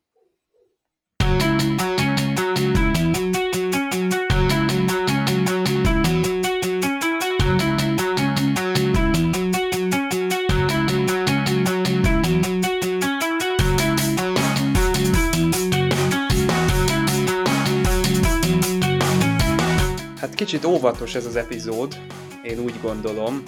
Minden hiba, amit itt felhánytorgattunk, az annak tudható be, hogy talán Gene Roddenberry nem szeretett volna egy durva ábrázolást a nőkről, egy olyan bemutatását ezeknek a nőknek, hogy ha az ő kezükbe kerül a hatalom, akkor ők ilyen vérengző zsarnokok. De hát ugye magának ennek a történetnek az lenne a, a, a mozgatórugója, hogy bemutassa ezt a társadalmi, hát mondjuk úgy, hogy ellentétet, de itt kellettek volna ehhez sorsok, tehát kellett volna egy olyan ottani férfi, tehát nem egy hajótörött, hanem egy ilyen, aki ott él, aki, aki azt mondta volna, hogy ő többet szeretne, ő, ő nem szeretné, hogy ott kényeztessék, nem érdeklik a parfümök, ő politikai pozícióra vágyik, szeretne egy helyet a, a vezetőtestületben, vagy valami. Akkor láttuk volna, hogy mi a gond a társadalommal. Hát ennek a kidolgozása elmaradt, ez nyilván részben betudható annak is, hogy nagyon sokat tököltek ezzel a forgatókönyvvel, nem is készült el időre, le is állt két napra a produkció, mert egyszerűen nem tudták elkezdeni a forgatást, úgyhogy ilyen háttér információkat azért mondok ahhoz, hogy teljes legyen a kép. És hát igen, nem kaptuk meg azokat a női alakokat, amik, amikből az következne, hogy, hogy ez egy szörnyű társadalom, és az ott rekedt férfiak is ugye nem, nem, hogy mondjam, nem voltak elég lelkesek ahhoz, hogy átadják nekünk az ő dilemmájukat. Ettől függetlenül, amikor néztem ezt a történetet, akkor egyáltalán nem éreztem rosszul magamat. Volt például az a jelenet, amit Dave is említett, amikor LaForge életében először átveszi a parancsnokságot, az nagyon jó, hogy nem úgy mutatják be nekünk, mint mondjuk Scott itt az eredeti sorozatban, hogy mindent tud egyből, hanem igen, eszébe jut, hogyha baj van a gépházba, akkor személyesen rohanna oda le, és talán Worf életében először mondott egy jót, tehát egy jó tanácsot adott most a Laforge-nak, és ez egy jó jelenet. A vírust azt egy kicsit ilyen túltolt krízisnek tartom, és még ennek a tetejében jön az a Romulán padhelyzet is, tehát kicsit olyan túlterheltnek éltem meg az epizódot ilyen szempontból, bőven elég lett volna az is, hogy hát ott, ott társadalmi probléma van lent. Az, hogy most mikor tudják őket felsugározni, meg mikor nem, az igazából szerintem ezeket a ö, nyomasztó helyzeteket valahogy máshogy is elő lehetett volna állítani, így egy kicsit kapkodósnak tűnik, és nem is vezet sehova ez a vírusos dolog, tehát úgy Dr. Crusher rájön a, a, a dolognak az ellenszerére, és akkor onnantól kezdve nincsen róla szó. Tehát ez úgy meghal. Nem tudjuk, hogy mi lesz ott a romulánokkal, tehát a következő rész nem így kezdődik, hogy hú, mekkora csetepaté volt ott, vagy nem tudom, tehát ott, á, mégse volt semmi. Tehát ez is úgy a, az epizódikus történetvezetésnek a, a, a csapdájába, vagy a, ennek az egész helyzetnek a, a, a negatív következményei miatt így elsikkad. De ahogy mondtam, ez, ez mégiscsak valahogy tudott szórakoztató lenni. Ugye Rikernek ez a ruhája önmagában, ahogy ott reagálnak rá a Troy meg a Tasajár, ez egy vicces jelenet. Ö, nem tudom, úgy felfedeztem benne azokat a pontokat, amiket úgy tudok élvezni, és ráadásul itt megjelenik egy olyan festmény, amit ugye az Angel 1-nek a, tehát a városnak az ábrázolására használnak, ez egy ilyen több rétegű alkotás, amit még hát számtalanszor fogunk látni későbbi TNG, illetve Star Trek epizódokban. Az ilyen festményeket nagyon szeretjük, ez is kitűnően sikerült. Ez már önmagában sok pontot hozzáad a végső értékeléshez, de igazából nem tudom, hogy hány pontot adnék erre. Ez egy olyan erős, közepes élmény volt nekem, amikor újra végignéztem. Szerintem is ezzel egyetértek, tehát ezzel voltak benne nagyon jó momentumok, ugye, amiket az ember ötösre értékelne, vannak kevésbé jók, ugye, amit a másik irány, és akkor így átlagba kijön. Egyébként Lafosnál nekem azt tetszett nagyon, hogy amikor a végén Pikár visszaül ugye a, a székbe, és ugye semmi hangja nincsen, mert ugye a vírus miatt ugye be van rekede. Egyébként totál olyan ez a vírus, mint hogyha valaki piszkosul megfázna, tehát amikor elmegy hógolyozni, és akkor piszkosul megfázik, tehát ez teljesen olyan tünetei vannak. És ugye ez a rekedség is olyan, ugye, hogy nem tud megszólalni, és akkor Lafons nem kezd el ő irányítgatni, hanem teljesen evidensnek vesz, hogy Riker szólal meg, és ő mondja. Tehát és ez nagyon szimpatikus benne, hogy ez az alázat valahol ez benne van. Tehát az, hogy tudja, hogy hol a helye, amikor kell ott van, megcsinálja, de, de tudja jól, hogy amikor visszajön a főnök, meg újra ott van a többiek, akkor ő szépen rögtön megtalálja a helyét újra, és ez nagyon egy ilyen szimpatikus izi, hogy, hogy abszolút nem bízta el magát, hanem úgy tudta kezelni ezt a helyzetet, akkor is ott, ahogy kellett. Úgyhogy ez a másik meg még, ami eszembe jutott, ugye, amíg a legelejéről, amit mondta, hogy kérdezte, hogy miért ajánlanak gyerekeknek ezt a Star trek dolgot. Tehát ez az empátia és tudomány, amit mindig mondanak, hogy mi az egésznek a lényege. És ugye miért jó ez, meg ugye a bolygók pont, amint Dév is mondott, hogy M-típusú bolygó, és eszembe jutott, ugye, hogy a Planetology van ugye ez a cikk, ugye a bolygók osztályozásáról. Tehát, hogy emiatt, tehát ez teljesen jó, mert teljesen tudományos, és emiatt, ami miatt jó használni, hogy egészen más a, filozófiája, meg ugye az, hogy tényleg lehet tudományosan élni egy ilyen science fiction és egészen ilyen planetológiai szempontból is, ami szerintem na, egy nagyon nagyszerű dolog, és egy nagyon pozitívum ennek a sorozatnak. Tehát biztos, hogy ezért lehetne, mert ez a, ez a két szó, mint olyan, hát mi más, amit az ember szeretne továbbadni, amit szeretne viszont lenni, hogy ne egy ilyen nagymeleg társadalom alakuljon ki, hanem egy kicsit valahogy ami jobban előrébb viszi a világot. Tehát, hogy tényleg ez az empátiával és a tudományjal. Hát az a közepesség, ez egyszerűen nincs szívem egyetlen TNG epizódra sem ezt mondani az első évedben, bár lehet, hogy ezt majd meg fogom változtatni. Tényleg nem az jött ki, az a társadalom, vagy erősebb társadalom kritika, amit talán az epizód elején sejthetne az ember, hogy itt ez ugyanolyan problémás társadalom, és egy ilyen parafrázisa valamelyik régmúlt földi berendezkedésnek, amit, amin már régen túl vagyunk, és jövünk most mi 24. századi föderációs emberek, és akkor itt is majd jó helyre tesszük a társadalmat, elindítjuk a forradalmat, és aztán sarkon fordulunk, és tovább megyünk. Itt már nem teljesen ez van, tehát itt nagyobb az óvatosság, tehát körkapitány már itt el sem tudom képzelni, hogy mit művelt volna körkapitány itt egy ilyen női társadalomban. Valószínűleg nem is tudom, villámháborút robbant ki, vagy valami egynapos forradalomat, de ő biztos, hogy nagyobb változást szeretett volna itt végrehajtani. Tehát én szerintem a Riker féle ez a nyugodt vagy csendes evolúció, most ha nevezzük így, akkor azt mondja, hogy felgyorsítja a változást a nemek kapcsolatában. Tehát ez azt feltételezi, hogy már elindult valami változás, vagy ez nem egy megállapodott helyzet, amit itt látunk. Tehát tényleg akkor valami felé megy majd ez a társadalom, mint hogy most azt mondjuk, hogy az egyenjogúság felé haladunk, de lehet, hogy ez a folyamat megáll, vagy jön újabb társadalmi szakadék. Ugye egy, a 2000-es évektől például digitális szakadékról kezdtünk el beszélni. Bár ez hát sajnos javarészt lefettem, mivel hát ugye technológiai és ilyen módon anyagi vonatkozásai voltak, sokszor egybeesett a, a társadalmi, szociális anyagi helyzettel, és így a világnak a, a korábbi szociális megosztottságával szinte teljesen azonos lefedettsége volt, hogy most mérték, hogy hol, hol van már széles sávú internet, hol tétek át a Web 2.0-ra, hol használják már az iskolás gyerekek a, a, az internetet, a, a, mennyiben fejleszi ezt a szövegalkotást, a, a társadalomnak a, a demokratizálódása, és aztán kiderült, hogy cseppet sem jobban. Tehát ez is csak egy eszköz, ugyanúgy, mint ahogy kitesszük az iskolákba a digitális táblákat, ha nincs egy jó tananyag, akkor csak állsz, és elindítasz egy YouTube-ot, ha, ha van egy jó anyagod, vagy hú, egy olyan jó csillagászti program volt annak amikor nekünk hoztak digitális táblát, volt egy ilyen planetárium program, és így a, ahogy mozgattad a kezedet, a, úgy forgathattad a naprendszert, meg a bolygókat. Tehát ilyen Google Maps-szerű, de hát még attól primitívebb. Ö, nem vagyok benne biztos, hogy társadalom változás, társadalmi változás kell itt, és ne is a föderáció idejön, és körülbelül egy nap alatt értékeli a helyzetet. Ez egyébként persze mindig baja lesz a, a, a tévésorozatoknak, hogy hogy gyorsan a nézelő kell tárni a problémát, és gyors megoldást kell találni, mert epizodikusak vagyunk. Tehát nem arról van szó, mint a Brave New World, bár szerintem az első évad sem jut el a, a probléma, még csak ki sem mondja a problémát szerintem.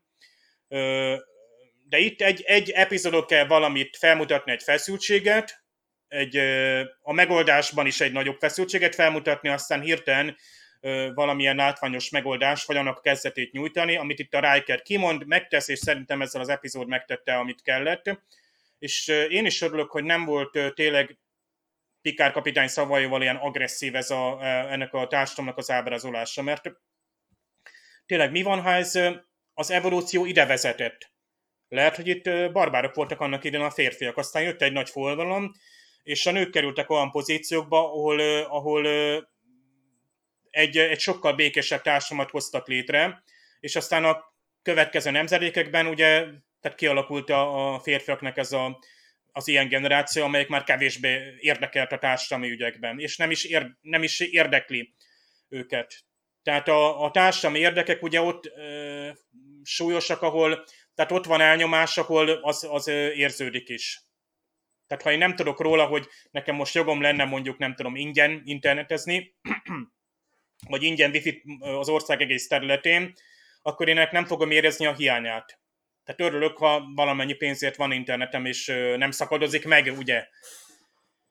És ez a mártírság viszont érdekes nekem, hát indokolatlan Star Wars utalás most először ebben az epizódban. Darth Vader, ugye, akit végig Luke, a fia megvált a, a Jedi visszatérben, és hát Viszont vannak olyan regények, ahol, ha jól tudom, nem tévedek, ott egy ideig azt hitték, vagy a szitek, vagy a birodalmi maradványok azt hitték, hogy a Véder megölték, meg az uralkodót is.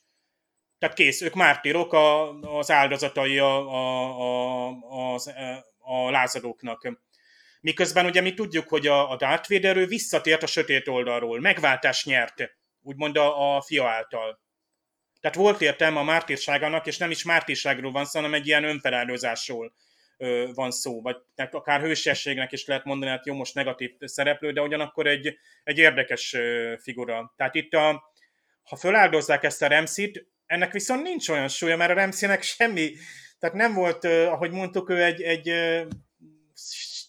tehát ő lehet, hogy nem hagyott volna maga után olyan nyomot, még akkor is, ha az utódai már hordozzák esetleg, tehát a génkészete miatt hasonlítanak, ami miatt én azt láttam volna, hogy ennek az embernek hatása lesz. Tehát lásd, most nem a biológiai értelemben adja tovább a személyiségét, hanem úgymond maga körül, tehát kialakul egy, egy, egy változás. Elszigetelten éltek ott a nőikkel. Tehát igazából csak erről volt szó, hogy lezuhant egy hajós kapitány, egy teherhajókapitány, jó helyet talált egyszerűen.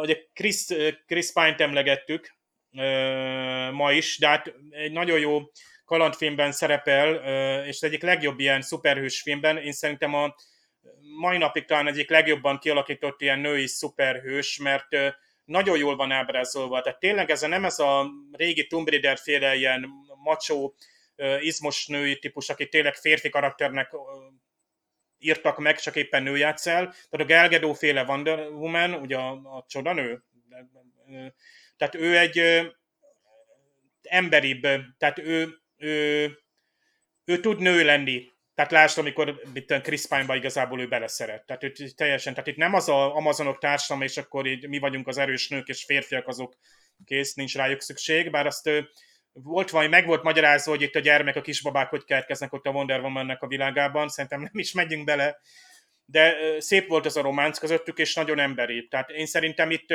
ha ebbe az irányba mennek el ezek a Beáta úrnőjék, tehát hogy egy ilyen, ilyen tehát úgymond olyan románc lehetséges, hogy a Beáta, vagy a, az, ki is volt együtt a Rikerrel, a Beáta, ugye?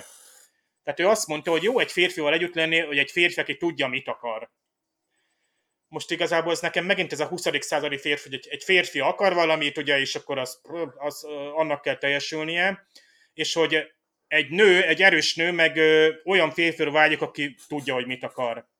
tehát ebbe is picit az volt benne, hogy itt még mindig ezt a 20. századot nyögjük, ez a kiosztott szerepek, hogy a férfi tudja, hogy mit akar, a férfi legyen erős, a férfi vezessen és irányítson, és, és minden belőle induljon ki, és egy, egy erős nő csak egy erős férfit tud tisztelni, vagy úgymond boldog lenni. Tehát itt, itt én is beleessem be a hibába, hogy a Beáta hogy itt van körülvéve ezzel az alázatos, gyenge akaratú férfiakkal, ő nem lehet boldog csak jöjjön, jönnie kell egy ilyen erős férfinak, vagy a mi ö, szempontunk szerint erős férfinak. No, itt be is fejezem, mert szerintem ennyi elég. A Rikerből még úgyis sokat látunk, és még hát az a kis összekacsintás Diana és a, a társak között viszont nagyon aranyos volt. Tehát itt ez tipikusan, ez a, tehát ők, ők barátnők, igen, a Riker a volt és mostani szerelme igazából, de tud rajta egy picit mosolyogni, nem veszik olyan komolyan a szakítás, így is olyan csiki lesz 7 évig. Riker ugye... is szerintem direkt triggereli a Troyt. Biztos. Hát ezt mondtuk, hogy ez a Mulder és a, a Scully esete, meg a nem tudom, a, most lehetne sorolni itt a összes ilyen sorozatban, ahol férfi és női főszereplők. Igen. Hú, de jó. Ez tök jó példa. Egyébként ott én kifejezetten mérges voltam, hogy a Carter uh, szerint ez teljesen kizárt, hogy ők összejöjjenek. Tehát én, én tehát én azt, amikor az Oni lekapja a Cartert abban az időhurkosban, én azt mondom, hogy azt meg kellett csinálni. Tehát biztos, hogy vonzónak tartják egymást, és ők boldogok lennének egymás mellett, mert ö, ö, abszolút kiegészítik egymást. Na, ott abban a esetben viszont el lehet mondani ezt, hogy ott olyan típusú erős férfi és erős női karakter, ahol mindkettőknek... Hát, ott jó, ott most... megint bejön a képbe, hogy az Onila csapatnak a vezetője, lehet, hogy akkor már nem, mikor ez az időhurok megtörténik, de de ott hát, még, akkor még ki is lépett, mint... rögtön fel is mondott, amikor megcsakolta azért. Ja, akkor nem szóltam, akkor tessék összejönni. Hát most már nem tudom, ha lesz csillagkapu folytatás, akkor esetleg összeboronálható. Állítok, abban is lehet reménykedni. Ennyi év után. Igen. Meg ugye Déta, mint hát férfi külsejű android, és azt hiszem még el is gondolkoztak rajta, hogy itt is be kéne vezetni, tehát hogy, tehát hogy legyenek olyan férfiak, akik a könyvtári rendszert tudják olvasni, de ez egy vágyat fejez ki, hogy ezek a nők azért mégiscsak szeretnének velük egyenrangú, és tehát például kivel osztasz meg most, ugye ez egy örök, örök kérdés, hogy kivel tudod magadat megosztani igazából. Az biztos, hogy a te párod, partnered, férjed, feleséged, vagy pedig egy teljesen más valaki, vagy a, le, vagy, tehát itt ez, ez, tehát ez az egyenrangúság, ez ugye itt feltételezni, hogy azonos forrásod legyen, azonos képességed ahhoz, hogy, tehát pont mondtad ezt, hogy választóképességed legyen, tehát mondjuk 18 éves korig nem lehet. Pedig le, lehet, hogy lennének olyan fiatalok 16 évesen, akik szavazóképesen nagyon felelősen tudnák akár a saját magukat képviselni, akár egy, egy teljes csoportot. És ki vannak zárva, úgymond, és az effektív egy biológiai kizárás szintén. Nem, hát itt az kéne, amit mondta, hogy mind a kettőnek finomodni. Tehát egy kicsit lejjebb adni a női keménységből. Igen. És a férfinak meg egy kicsit összekapni magát, tehát megtalálni ezt a bizonyos nadrágot, aztán felvenni. Igen, konditerembe le kéne látogatni a férfiaknak ez a tanulság. Szerintem engedjük el ezzel a nézőket, meg a hallgatókat is. Erzsó, köszönjük, hogy itt voltál. Köszönöm még egyszer meghívást. És hogyha jövő hétig nem bírjátok ki, és valami tudományost szeretnétek hallani, akkor a Parallax is lesz a ti műsorotok, amiből nincsen új epizód, úgyhogy nem tudjátok hallgatni, viszont Planetok azt az van, aminek hát a legutóbbi adásában szovjet-orosz űrkutatásról készült filmekről volt szó, és hát szokolébresztő is van, amíg nyári szünetre van vonulva a Parallax is, addig ezeket lehet fogyasztani. Hát köszönjük, akkor jövő héten találkozunk. Sziasztok! Sziasztok! Sziasztok!